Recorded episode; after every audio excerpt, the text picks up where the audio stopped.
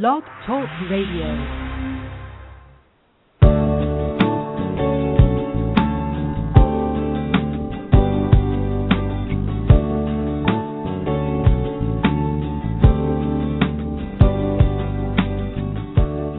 From Lives in the Balance, the nonprofit organization committed to advocating on behalf of behaviorally challenging kids and their caregivers, this is Doctor Ross Green. Welcome to Collaborative Problem Solving at Home. I'm delighted that you were able to join in. This program airs live each Tuesday at twelve noon Eastern Time during the school year. We explore a variety of topics aimed at helping you better understand and help your challenging child and implement the collaborative problem solving approach at home. If you have a question or comment, call three four seven, nine nine four, two nine eight one. If you call in, you'll be muted until I bring you on the air. And now, let's talk about your challenging child and what we can do to help you make things better. Hello there. Welcome to today's program. Um, as I always say, this is your weekly helping of collaborative problem solving.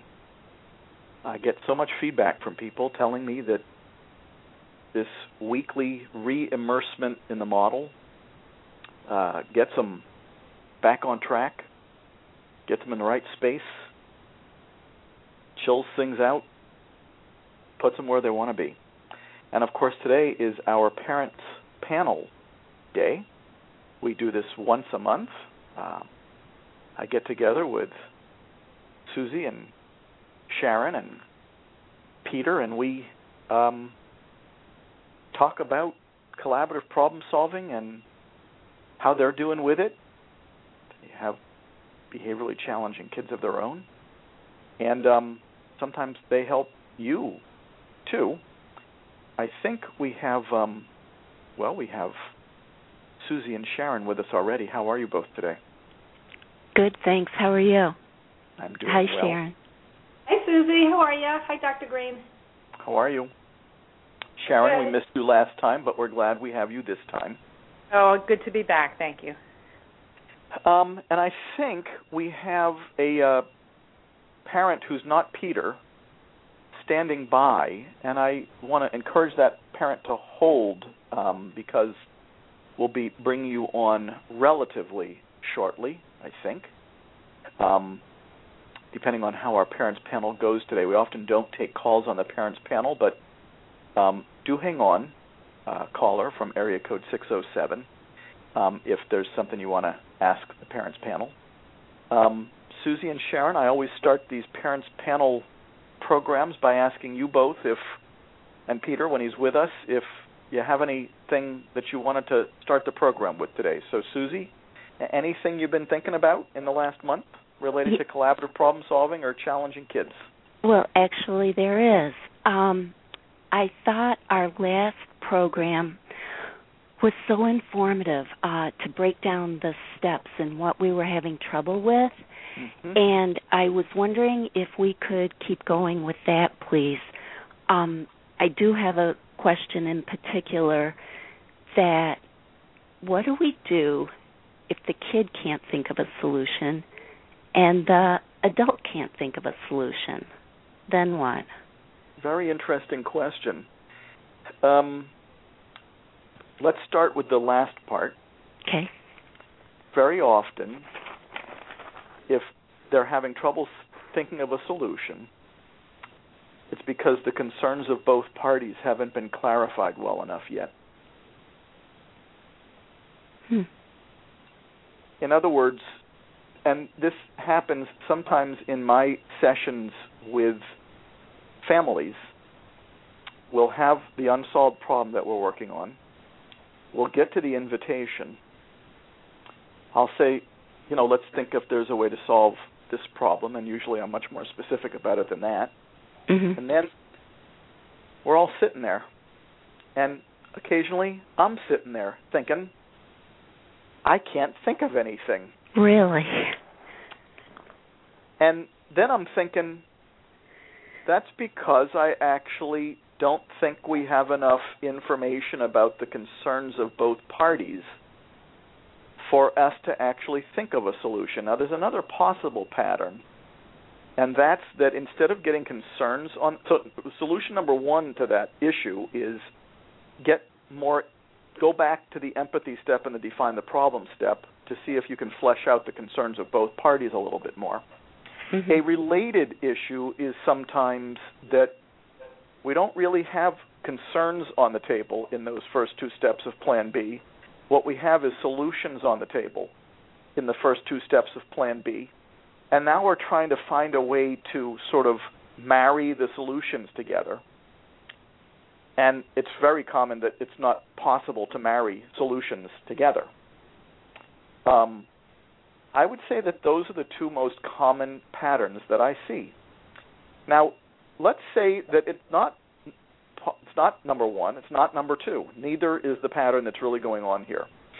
Um, I'd probably ask another third party if they can think of an idea mm-hmm. that the two parties involved in Plan B couldn't think of. That's probably what I would do. Well, thank you so much. Now, but let's is this a is this a situation specific to uh, your life? No, actually, okay. I have been um, pleasantly surprised, um, which is a very cool part of the C P S process, that when allowed the opportunity uh, to, you know, invite the child to come up with a solution, they have just come up with some awfully creative, very uh, savvy ideas. And um, that hasn't happened, but I was just thinking about it and wondering what you thought. It's not that it doesn't happen. Mm-hmm. I will say I find that if we've done a good job of getting the concerns of both parties entered into consideration, mm-hmm. it doesn't happen that much. And so I would say that scenarios number one and two are the most are the, are the things that I see most often. But then there was a part before that. Um, was it just that you wanted to go back to what's hard about the steps? Was that what preceded that? Um, yes. Okay. Yeah, let's get to that that's one. That's what we were talking about. Get to that one after we give Sharon a crack at any questions or thoughts that she wanted to throw into the hopper before we get going. Mm. Sharon. Hmm. Um, you know, I've had pretty smooth sailing since we've spoken last, with only so number maybe one is still gainfully employed? Yes. Excellent. And um, we actually, you know, left him on his own. We went away for a few days, and when we came back, the kitchen was clean, and uh, the house was intact, so that was very nice. And, um, you know, we, we, we get to a few different, uh, you know, I'm learning to be more uh, accepting of Um, who my kids are, um, meaning they're not very neat. And I have to get it out of my head that, you know, having boys that aren't neat is um, not going to change anytime soon. So my vision of them cleaning up after themselves all the time um, has to just sort of go out of my head. So as I am trying to train myself or retrain my thinking uh, as to what my expectations are, you know, when I lower my expectations, I guess, you know, they're met easier, as in anything in life. Well, so, now there are people listening now who are wondering if that's really the right play.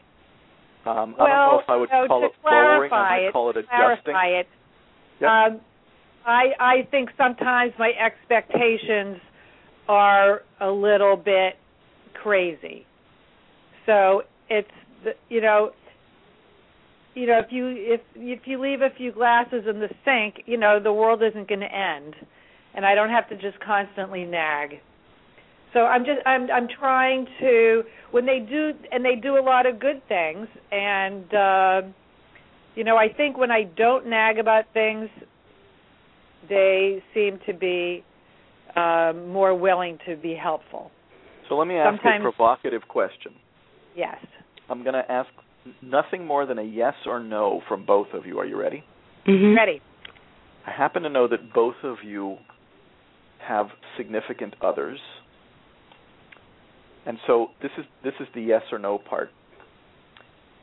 Uh, is there anything about your significant others on which you've had to adjust your expectations because it just wasn't going to happen? Sharon? No. You've had to adjust nothing? Really? Nothing. He's wow. perfect? You have There's the really perfect nothing. significant other?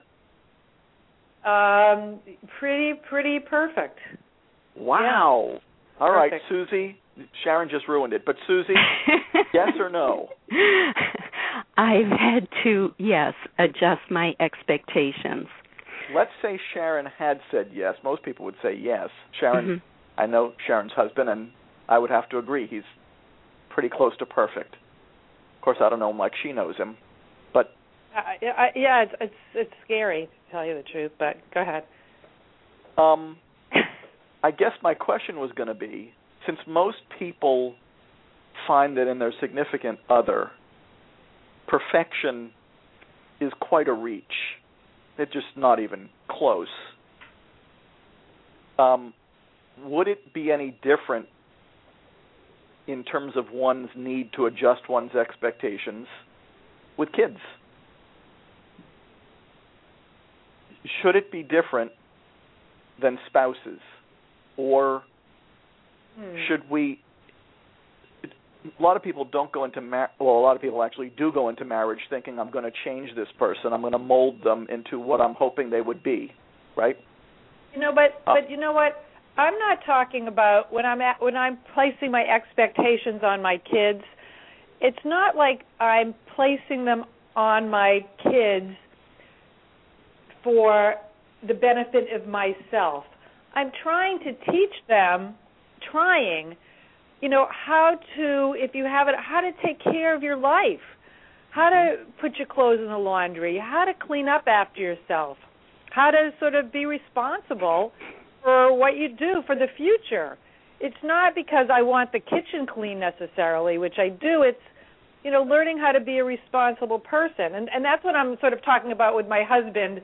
With, you know, he, of course, is not perfect in every way, but he, you know, why, you know what I mean? He basically um, is orderly. There's nothing that he does, you know, physically around the house that's annoying. He's very neat and tidy. He's very responsible. He he works. He has a good work ethic. He's loving. He's a good father. So, you know, I'm not going to nip, there's nothing about him I would change because, you know, I love everything about him, which is why I married him. Um, you know, and of course there's things that, you know, annoy me that he does. Maybe his expectations sometimes, uh, I don't meet his expectations, you know. I'm the one slacking off. Um, but, you know, there's nothing I would change about him because, you know, he he's fine. And, And it's not that I want to change my kids, but I, I want them to be, I want them to learn how to function in the world. And if I have to do everything for them, you know, like I feel I do a lot of the time, then when when they go up in the world, they're just going to be sort of lazy and they're they're not going to they're not going to succeed. It's just, you know, you always told me about, you know, building schemas to get from one thing to the other. So isn't it the same thing with just, you know, sort of organizing your life and learning how to do it? Well, and I think the difference between your husband and your kids is that your husband largely does have his act together. He is responsible. He does take care of himself. Right. Well, you know what, and because I think he grew up, you know, when you grow up with a one-parent family, he had to learn to do it quickly and to be responsible. Whatever the so, reason. I mean, there's kids um, who grow up in two-parent families who um, – turn out the same way.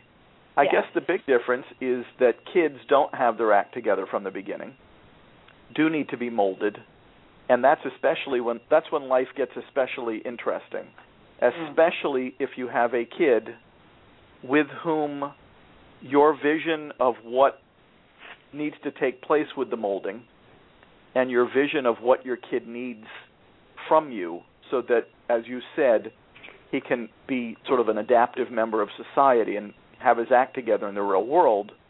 Right. Life gets especially interesting when what needs to be molded isn't going so smoothly with a particular kid. And then how You're we right. mold, how we mold has a great deal to do with, A, whether we're going to make any progress or not, and, and B, how ugly it is along the way. Susie, what about uh, what do you think? Different. You've had to. You've come clean and acknowledged that there may be some things about um, your significant other that um, may not be completely pleasing. Is there a difference between spouses and kids? It, well, can I just? Yes. Uh, I I just wanted to go back to to Sharon's um, adjusting. Or lowering the expectations, and I think she, she might have agreed to the word adjusting her expectations. Was that right, Sharon? Yes. Yes. Okay. About the kitchen, and I'm just wondering. Uh, you know, it's good not to be um, so so such a perfectionist about the kitchen, and I I certainly get that, but I am wondering if it is an unsolved problem. It's a perfect opportunity in a calm moment to have a Plan B conversation if it's still bothering you. You know. Well, it, you know what? They think that my, they'll say to me, Mom, just because there's a few glasses in the sink, the kitchen isn't a mess, you know. Get off of it. So should I just say, okay, put them away, wash them myself, be, not get into the argument? That would be Plan C. So, That would, that would be Plan C. Right. Can you can you live with uh, three or four glasses in the in the sink as opposed to most of the kitchen is, you know, pretty tidy? Yeah, but how long do they have to stay there? That's my question. uh, that's something only you Forever. and your child can work out. um. Sometimes they're cemented to the counter and I can't move them. Well, maybe at that point it might be a good idea to to uh, put the dishwasher on or wash them by hand. Um, you know, we it's funny. Quickly, we get into it. Uh, my kids like pasta, so if one my my my challenging son is making himself pasta, and uh-huh. he cooks for himself, which is fantastic, and he pours the pasta in a strainer and eats it and leaves the strainer and the pot in the sink, and I say, are you going to clean it up? He goes, yep, I'm going to clean it up later, you know, and then I, I need to make dinner later. So, you know, a few hours go, go by, I go, are you going to clean this up? I'll clean it up when I'm ready. So uh, so sometimes I just pick it up, move it away, make what I have to do, then I put it back in. You know, the next day it's still there. So, you know, it's like I don't think my expectations are that crazy. No, not uh, at all, and that that's why that's why Plan B is a you know such a great way to work it out. But Sharon, you that, first have to that, decide whether. I mean, there's basically three options. You have an unsolved problem. Sometimes, correct. The, the kids are leaving things out in the kitchen that you'd prefer not be left out. Plan C is you saying. Um, Not not really can I live with it, but more is this one of my high priorities at the moment? Do I is this something I want to be working on right now? Mm-hmm. Plan A is saying, um, I'm going to decide how these guys how this problem is going to get solved, um, and I'm going to lower the boom if things don't go the way I've decided that they will go. And Plan B, which it sounds like you've actually done a little bit of in terms of what the boys are saying to you about why the glasses are out. Two glasses do not a dirty kitchen make, according mm-hmm. to the two boys, right? Plan B is you all working out a plan together that's realistic, meaning that both parties can actually do what they're agreeing to do, mm-hmm. and mutually satisfactory, meaning that the concerns of both parties have been addressed. Now, I would say you've got further to go in the empathy step of Plan B to get mm-hmm. a better handle on their concerns about dirty kitchens and glasses being left out in particular. I, I would say that if the glasses are sticking to the counter because they've been out so long, I'm betting that Plan C, you just letting it go, isn't going to go over well. Now, another mm-hmm. form of Plan C is you just doing it for them. That would be Plan C as well. Then you don't have glasses sticking to the counter, but you're also not feeling like you've achieved your other goal, which is to have two guys who are going to be able to take care of themselves someday. But now you have to think to yourself, you know what? Um, one of my two guys in particular is working on some other pretty important stuff right now. And if the day comes where he lives the le- rest of his life leaving glasses on counters, um, so be it. I got bigger fish to fry with son number one. Um, some people who don't have a son number one, like your son number one, might criticize you, but that's only because they don't have a son number one like your son number one. Uh, when you have a behaviorally challenging kid, you got different priorities than some other folks do. Very true. But now you yeah. get to oh, now you sorry. get picked though. No, go ahead, Susie. I was I was just going to say, um, Sharon, if it makes you feel any better, you would recognize our little brown house because we're the ones with the garbage cans that are three or four days late in getting returned to, you know, the garage, um, and it's it was my my son's job, who, um, as I've shared with you, was extremely challenging, and now it's my daughter's cho- job. Um, who has challenges of her own. Who has uh, many challenges of her own, right. Um, but I, I don't mean this as, I'm, I'm just trying to share to make you feel better that, right. um, but, and you know, it was just something that I've let go because getting her to school was more important. That was that was our priority right now. Okay, the garbage just didn't get, you know, done exactly on Wednesday. It's Friday morning. They'll they'll get in. You got bigger fish to fry. Mm. I think Peter has joined us. Peter, is that you? Yes, I have. Peter, glad to have you with us. Hi, Doctor Um, Green. Hi, Sharon. Susie. Peter, how hey, are you? Peter. I just got back from a winter storm. I had to drop off my kids, and uh, I was delayed in traffic for a significant amount of time. I heard you guys were getting snow up there, and um, yeah.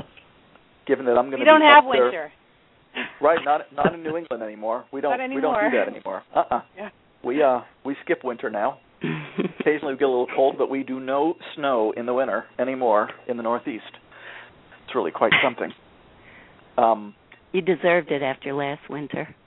You know, I don't remember last winter, and I don't remember one winter after the other. I know that we haven't had much snow this winter, but next winter I won't remember whether we had snow this winter or not.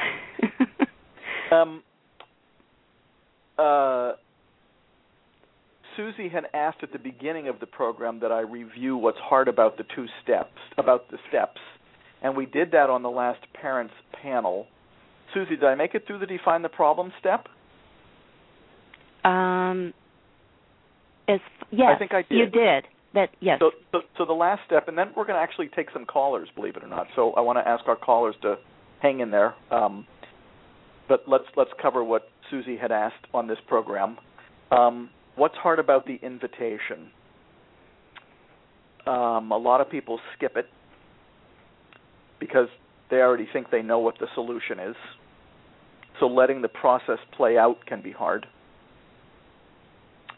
The wording of the invitation can be hard. Hmm. I usually start my invitations with the words, I wonder if there's a way. And generically, what am I trying to do? Generically, I'm trying to, what what are we, what is, we're trying to solve this problem. So we could say, I wonder if there's a way to solve this problem. But a lot of kids, if you say that, are going to look at you and say, what problem? And so these days I recommend that people try to get the concerns of both parties back onto the table in the invitation. And that can be extremely hard.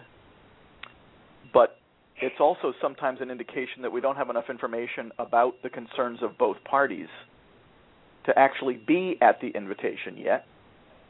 So what I sometimes tell people is if they're having trouble wording the invitation, they might want to consider whether they're actually whether they actually have enough information to do the invitation yet, and go back to the empathy step and or to the define the problem step to gather the more information before they try to go into the invitation and actually start trying to solve the problem.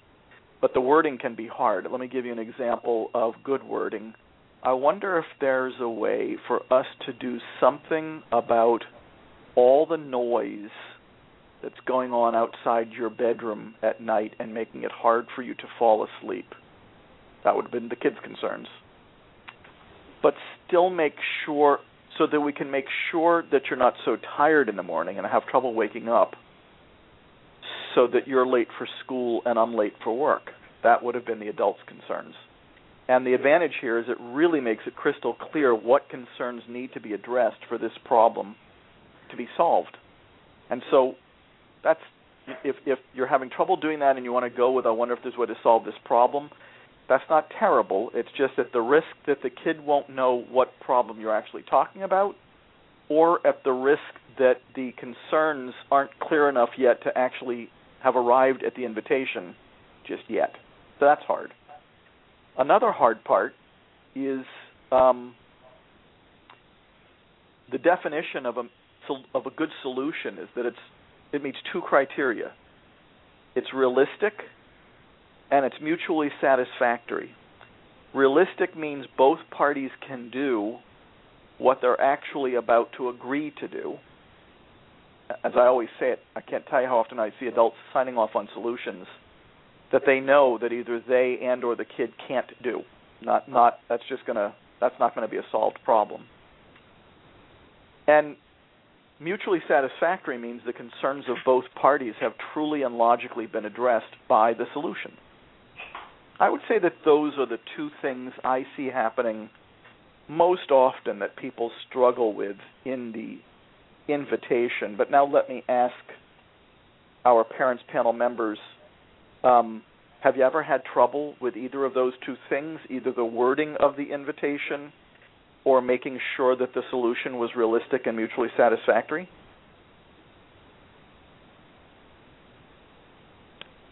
Absolutely. Yeah, yeah definitely. Um, both both of those.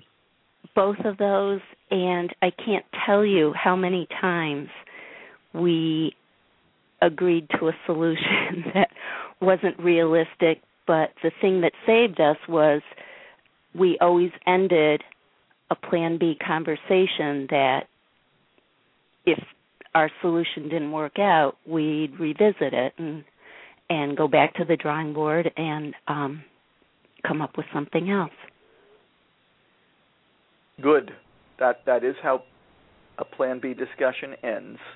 Mm. If this solution doesn't work, we'll go back. We'll go back, we'll try to figure out why, mm-hmm. and we'll come up with something that works better. And that's just what we might call incremental problem solving. Um, if at first you don't succeed, try try again. Just try not to repeat the same mistake twice. Right. Now, I always believe in at least repeating the same mistake twice.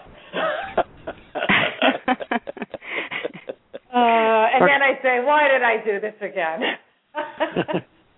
uh. Doctor Green, the the difficulty I often run into is that my my um, older son often wants to push his um, solution as being the only solution, mm. and then he's very unrealistic about um, the time frames. He he wants to do more than what what is available in the time, and then if we try to um, try to approach things more realistically, he'll say, "Oh well, then we, then uh, it's either your solution or my solution." It, it's kind of he, he takes it as um, we're abandoning every part of the solution rather than trying to pick parts that are more realistic. What, what would you do in that situation?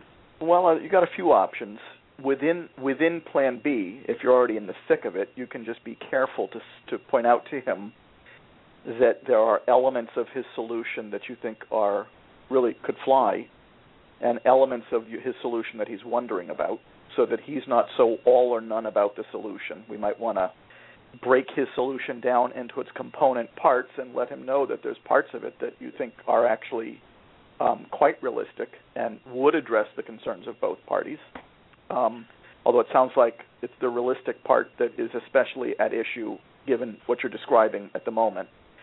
Um, but you could also talk with him outside of Plan B about what you've noticed when you try to do Plan B, and that is that you've noticed that He, he um,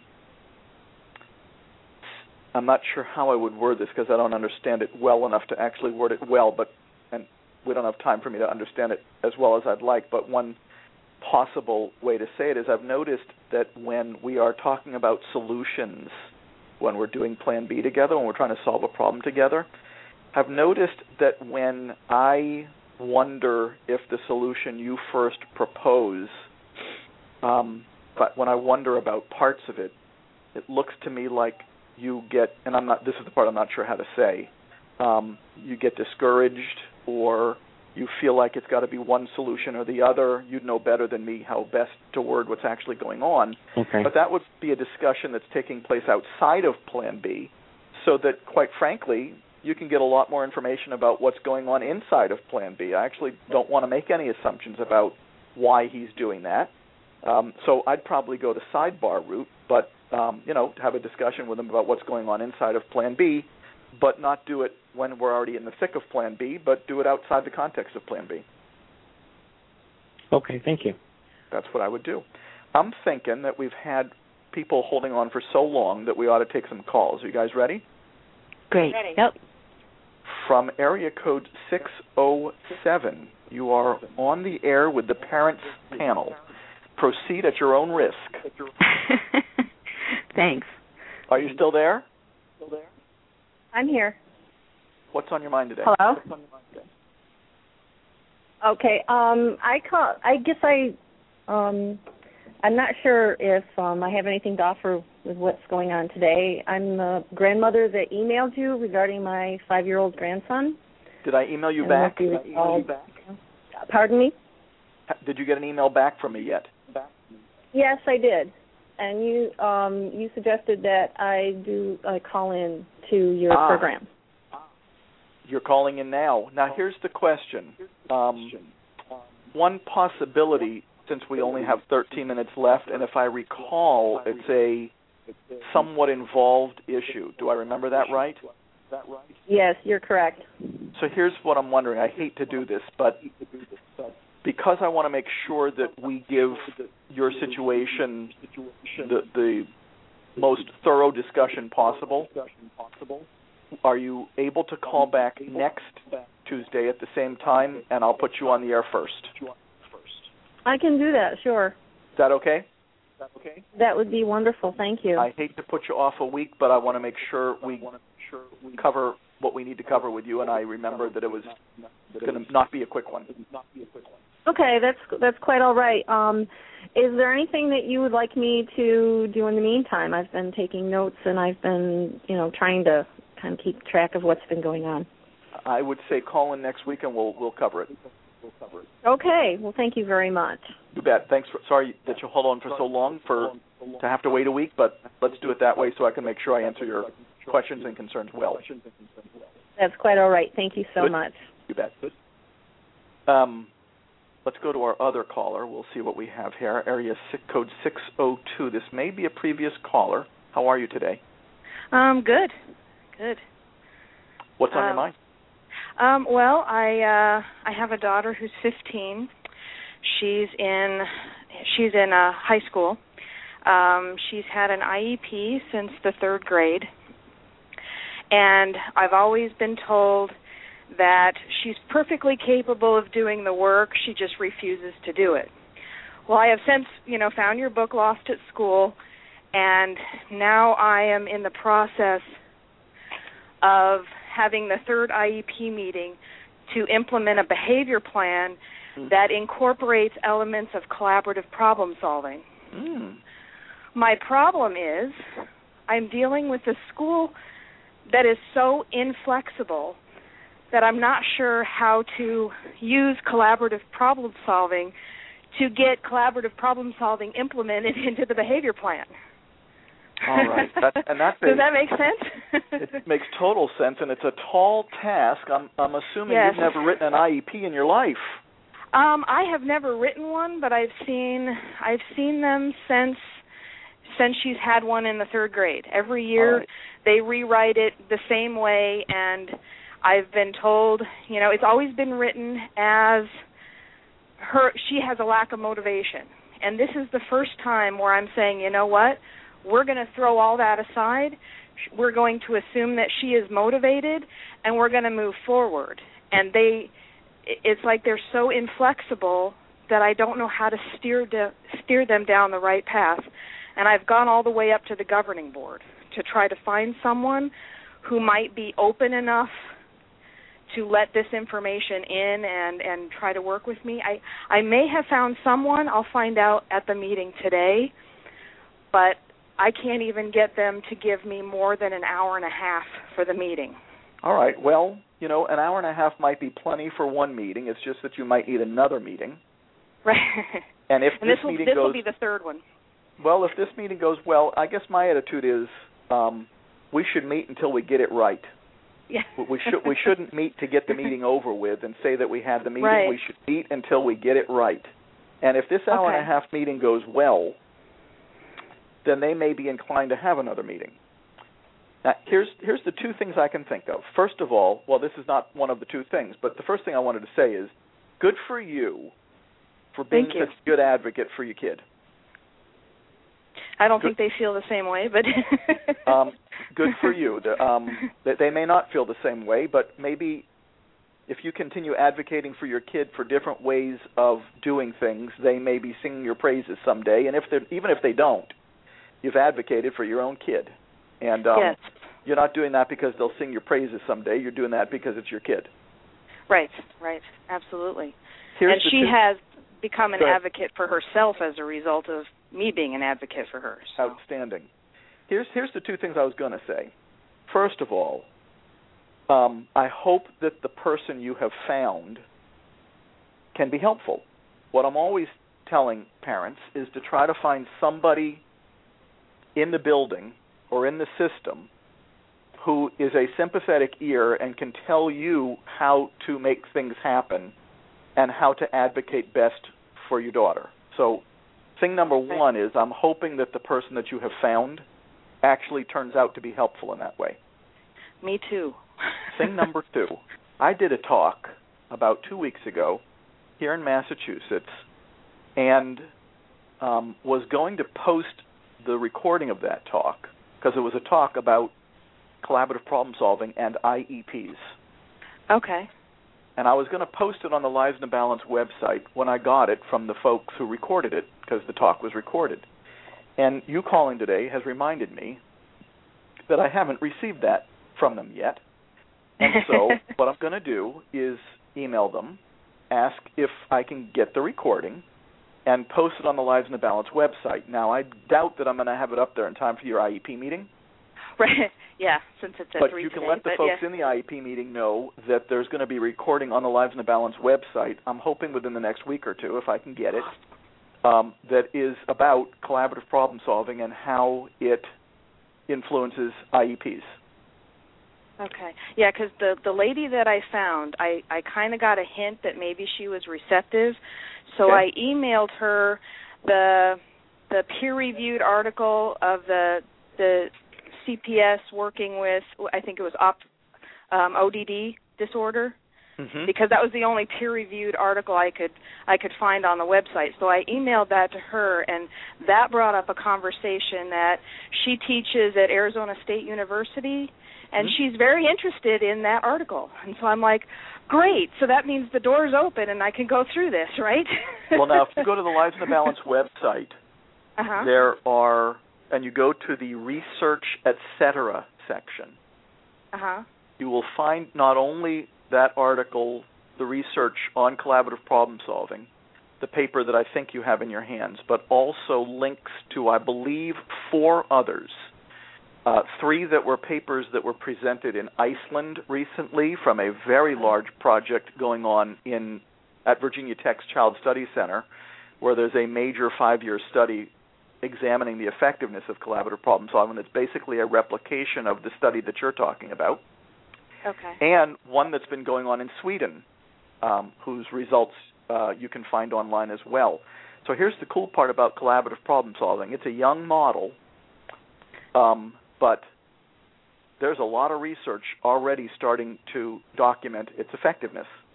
So it's the Research Et Cetera section, way down at the bottom of the left-hand side of the homepage of the Lives in the Balance website. You'll yeah, find more than just that one paper. And I will try to get a hold of that talk that I did on collaborative problem solving and I E Ps and get it up on the Lives in the Balance website as soon as I can. How's that? Oh, that would be great. That would be, and, and, you know, I mean, eventually, I mean, she's got two and a half more years to go. I mean, I would like to, I would like to go to the governing board with something like this, because this school implements after, after school detention for every everything imaginable. I mean, they have to they had to add another late bus to take all the kids home from after school detention. My daughter said there are three huge classrooms every day of kids who are in detention, from everything from not bringing a pencil to school to not, you know, having their homework completed. Wow, that intervention must be working really well.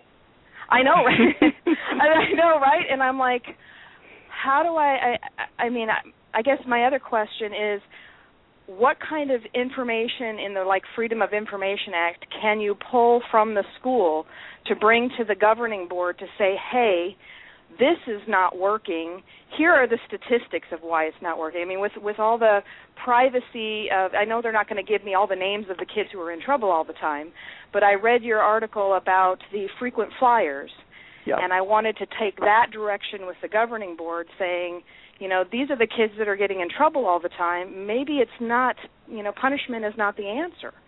I'll, I'll tell you what, I w- I, I, I'm not a Freedom of Information Act expert, but I'll tell you what I would also like you to do. There's okay. an about there's an about Lives in the Balance page on the Lives in the Balance website, and on that okay. page is the email address of the Associate Director of Lives in the Balance, Lauren LaPatte.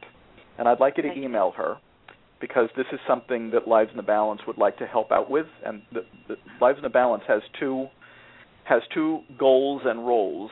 Uh, number one, giving away the collaborative problem-solving approach for free so that people Um, have ready access to it and don't necessarily have to spend any money to get it. But goal number oh, two, goal number two is to advocate on behalf of behaviorally challenging kids and their parents and teachers and other caregivers. Yeah. And, uh, and Lives in the Balance uh, would do some research on this and help you out if you could. Oh, if, that if would we be could. Fabulous. Um, we've done it on some select. We're not huge as a nonprofit yet, but Um, we do whatever we can, and this sounds like one that we would be interested in learning more about and helping you out with. So do email oh, Lauren as well. Yeah, because I would I would like to get enough information together so that I can sound intelligent when I go to the to the We'd governing board meeting. You. Delighted that would to help be fabulous. You. Let us know like, how it goes. Just... Let okay. us know how it goes, and I'll get that info up on the website as soon as I get it from the people who recorded it. Awesome. Thank you Good very much. Good luck to you. You bet. All right. Bye-bye. Take care. Bye-bye. So we're about at the end of the program, Parents Panel members, but, um, Peter, we have about another minute left, so you're, you're going to have to be fast. But I know that you were quite the advocate for your kids in your school system, especially in your old one, and I think in your new one as well. Want to tell us um, how you made it go well? The most important thing that I was able to do is get information to the decision makers. So there was a sympathetic um, vice principal at the school, and I got um, I purchased copies of your book, uh, Lost at School, and then I actually sponsored um, two teachers to go to your conference. Wow! Uh, the vice president, uh, vice principal herself, and then um, my child's classroom teacher, and it was from that point when they were able to change their um, thinking about uh, what they were doing before. And then they had a, a fairly complete new model. Now, I, I was going to mention to the caller that you often have um, in your seminars, there are seminars that can be attended online, And Indeed. If she's willing to do it, that, that there might be a possibility that uh, somebody at the governing board level or even at the school might be willing to devote a day if she's willing to um, foot the bill or something. And that, that might be a good catalyst to get things going. Parents panel, we are out of time. Thank you all. Talk to you next month. Thank Bye. you. Bye. Take care.